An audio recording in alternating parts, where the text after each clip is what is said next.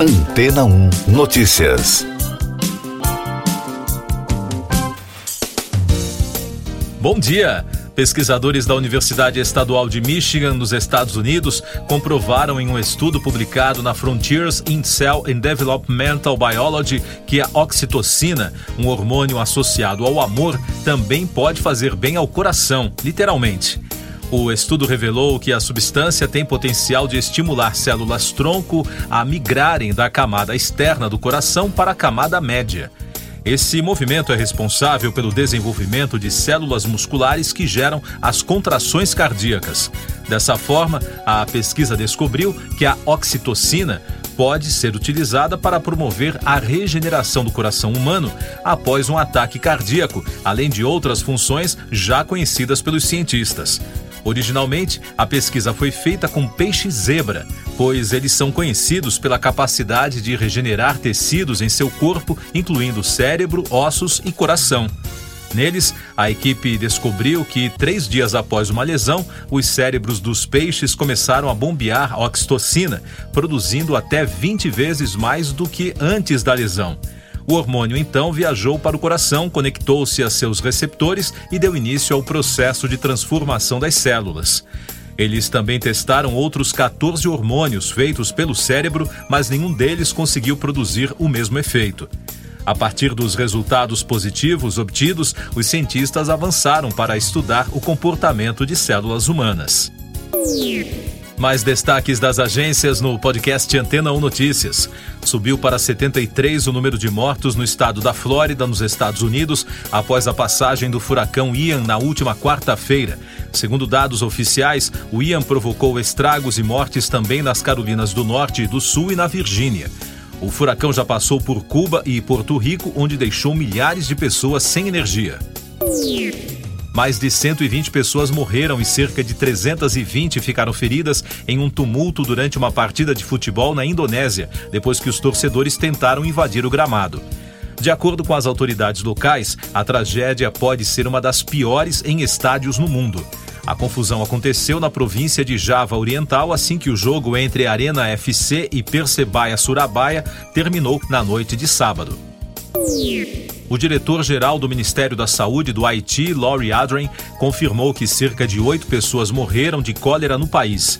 Em uma coletiva de imprensa no domingo, ele acrescentou que o governo está tentando confirmar o número exato. O Haiti enfrenta uma situação complicada de escassez de combustível que paralisou negócios e fechou hospitais. Segundo a imprensa local, um novo surto de cólera seria devastador para os haitianos. A primeira-ministra britânica Liz Truss admitiu que deveria ter preparado melhor o país antes de anunciar, na semana passada, um plano de redução de impostos. A decisão provocou uma onda de temor nos mercados e a desvalorização da Libra. Truss insistiu que o plano anunciado permitirá o retorno do crescimento econômico do Reino Unido. Uma pesquisa realizada pelo Instituto Reuters para estudos de jornalismo nos Estados Unidos, Reino Unido, Índia e Brasil revelou que as notícias políticas são vistas por parte da população como suspeitas. O índice médio de confiança nas notícias nos quatro países foi de 56%, mas quando a cobertura é política, esse percentual caiu para 45%. A maior queda acontece no Brasil, com o índice de confiança nas notícias em geral caindo de 46% para 27% quando se trata de confiança nas notícias políticas. Eu sou João Carlos Santana e você está ouvindo o podcast Antena 1 Notícias, agora com os destaques das rádios pelo mundo. Começando por Londres, da BBC, o agente do ator Bruce Willis negou boatos de que o astro do cinema teria vendido os direitos de seu rosto para uma empresa de deepfake chamada Deepcake. A tecnologia usa inteligência artificial e aprendizado de máquinas para criar vídeos realistas de celebridades ou políticos. Willis anunciou sua aposentadoria em março após ser diagnosticado com afasia, um distúrbio que afeta a fala. Outro destaque da BBC, o drama da Netflix, Dahmer, um canibal americano, sobre o serial killer Jeffrey Dahmer, atraiu grandes números de audiência para a plataforma, mas também gerou muitas críticas de pessoas que dizem que a produção é insensível. O criminoso matou 17 meninos e jovens entre 1978 e 1991 nos Estados Unidos. A emissora britânica destacou a entrevista de Rita Isbell, cujo irmão Errol Lindsay tinha 19 anos quando foi morto por Demer em entrevista ao portal Insider. Ela afirmou que ficou muito incomodada quando viu um trecho do programa. Da rede de rádio iHeart de Nova York, o rapper norte-americano Kanye West liderou a vitrine de verão 2023 da Balenciaga na Paris Fashion Week no domingo, modelando um visual ready to wear para a marca de luxo. De acordo com a Rolling Stone, o músico entrou na passarela vestindo uma jaqueta preta com muitos bolsos e a palavra segurança escrita na frente. Outras modelos que desfilaram para a marca foram Bella Hadid, Doja Cat e Kylie Jenner.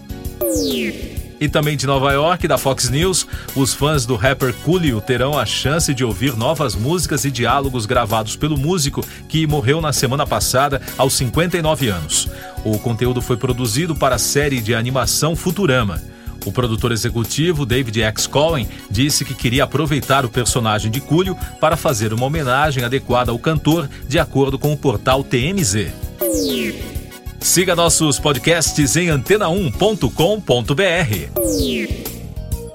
Este foi o resumo das notícias que foram ao ar hoje na Antena 1.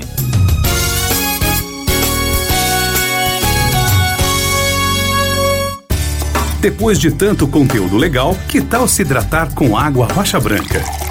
O consumo regular de água durante o dia traz benefícios para a saúde, como, por exemplo, manter a pele bonita e hidratada. Rocha Branca, da fonte direto para sua casa.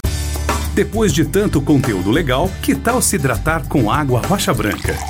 O consumo regular de água durante o dia traz benefícios para a saúde, como, por exemplo, manter a pele bonita e hidratada. Rocha Branca, da fonte direto para sua casa.